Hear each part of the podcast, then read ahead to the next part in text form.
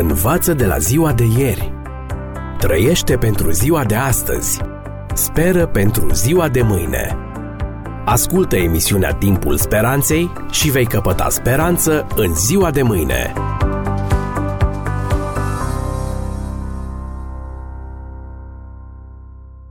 Dragi prieteni, aflați în cadrul emisiunii noastre cum de-au încăput toate speciile de animale pe arca lui Noe. Privind la diversitatea lumii animale din zilele noastre, probabil că fiecare om care citește raportul biblic al potopului își pune în mod firesc întrebarea. Cum au putut încăpea reprezentanții tuturor acestor specii într-o singură corabie? Un raport recent arată că au fost descoperite și catalogate circa 1,9 milioane de specii de plante și de animale, dintre care speciile de animale sunt peste 950 de mii. Savanții estimează că numărul total al speciilor de animale s-ar ridica undeva la 7,8 milioane, ele urmând să fie descoperite în viitor. Așadar, cum au putut încăpea toate speciile de animale pe arca lui Noe? Și pentru că acest lucru pare de necrezut, unii se poticnesc de relatarea biblică despre potop, considerând-o o simplă legendă evreiască. Alții, încercând să împace Biblia cu știința, consideră că potopul a existat într-adevăr, însă el a constat doar într-o simplă inundație locală, undeva în Mesopotamia sau în bazinul Mării Negre. Și dacă potopul a fost o simplă inundație locală, este de la sine înțeles că și animalele salvate pe arcă făceau parte din fauna locală, nici de cum nu e vorba de fauna întregului pământ. Faptul că potopul a fost un cataclism mondial și nu o simplă inundație regională este evident.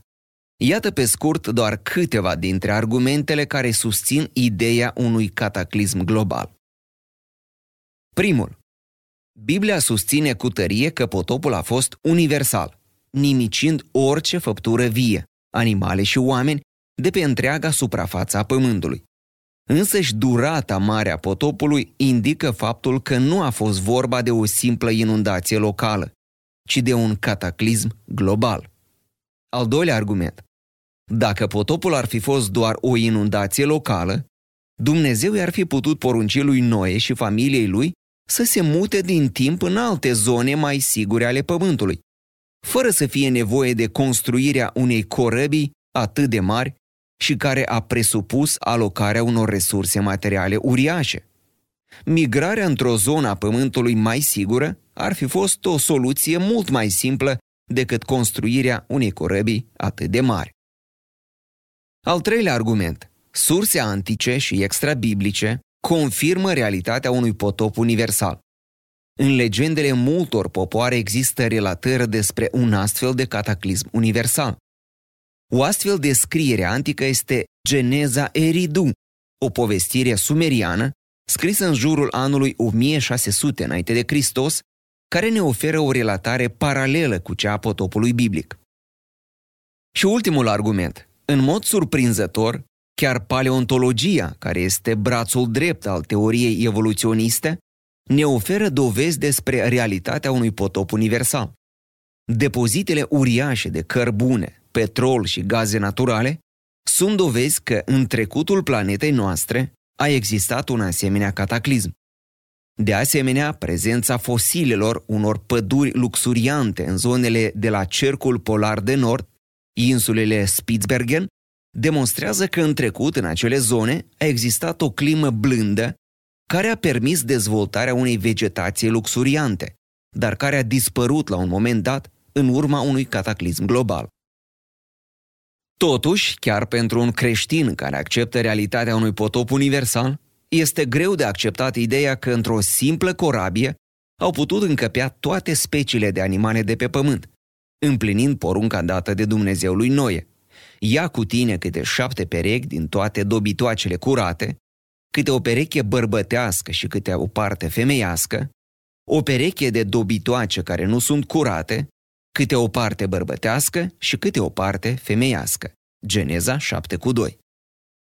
Pentru clarificarea acestei dileme, trebuie să ținem cont, stimați prieteni, de câteva observații importante. Prima, Dimensiunile arcei lui Noe Arca lui Noe nu a fost o navă oarecare. Ea nu a fost o corăbioară de dimensiuni modeste.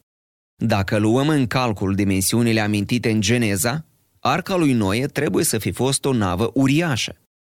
Conform textului din Geneza 6 cu 15, arca măsura 300 de coți în lungime, 50 de coți în lățime și 30 de coți în înălțime.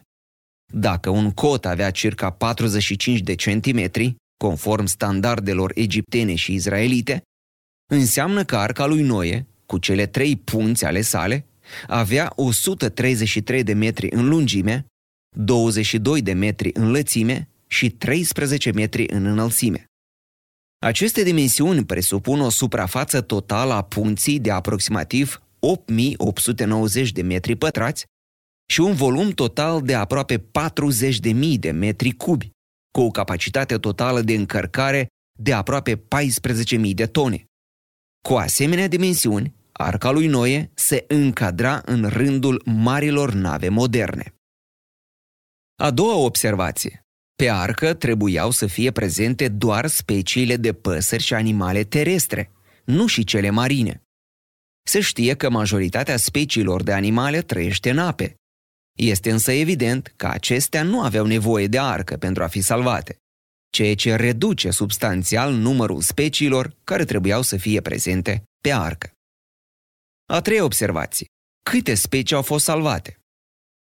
Când Dumnezeu i-a poruncit lui Noe să ia reprezentanți din toate speciile de animale pe corabie, nu trebuie să ne gândim la sensul taxonomic, tehnic al termenului specie. Din raportul Genezei putem subînțelege că la creațiune a existat o varietate mai mică de animale decât în zilele noastre.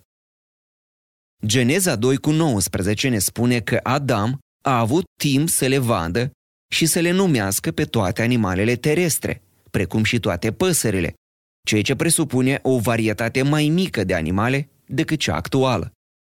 Pe parcursul istoriei, în cadrul speciilor create de Dumnezeu, au apărut numeroase variații și rase care au diversificat fauna. De exemplu, dacă Dumnezeu a creat la început câinele ca specie de sine stătătoare, pe parcurs în cadrul speciei au apărut numeroase rase și varietăți prin tot felul de încrucișări, astfel încât astăzi e foarte dificil să spunem câte rase și varietăți există din această specie. Este de presupus că în arca lui Noe nu au fost reprezentanții tuturor raselor și varietăților, ci doar cei ai speciei de bază. Din aceștia, după încheierea potopului, fauna s-a diversificat din nou. Calcule recente ne arată că în arca lui Noe ar fi fost loc mai mult decât suficient pentru reprezentanții de bază ai tuturor speciilor faunei terestre. Și ultima observație, dragi prieteni, a fost salvat originalul, nu și copiile. Dumnezeu a creat inițial un anumit număr de specii de plante și animale. Păcatul a adus însă modificări majore nu doar în plan moral, ci și în cel biologic. Raportul Genezei ne arată că la circa 1656 de ani de la creațiune, pământul era stricat înaintea lui Dumnezeu, pământul era plin de sâlnicie. Dumnezeu s-a uitat spre pământ și iată că pământul era stricat, căci orice făptură își stricase calea pe pământ. Geneza 6 cu 11 și 12. Deși nu ni se spune explicit acest lucru, putem subînțelege că după căderea omului, blestemul căzut asupra pământului întreg a dus la apariția unor animale mari și feroce care nu au fost create astfel de Dumnezeu, de exemplu dinozaurii.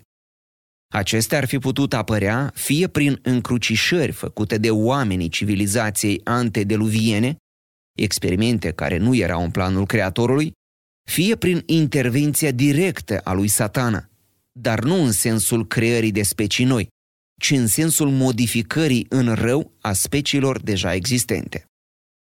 În Geneza 3 cu 18, vorbind despre blestemul căzut asupra pământului, Dumnezeu spune, citez, Spin și pălămidă să-ți dea și să mănânci iarba de pe câmp. Am încheiat citatul.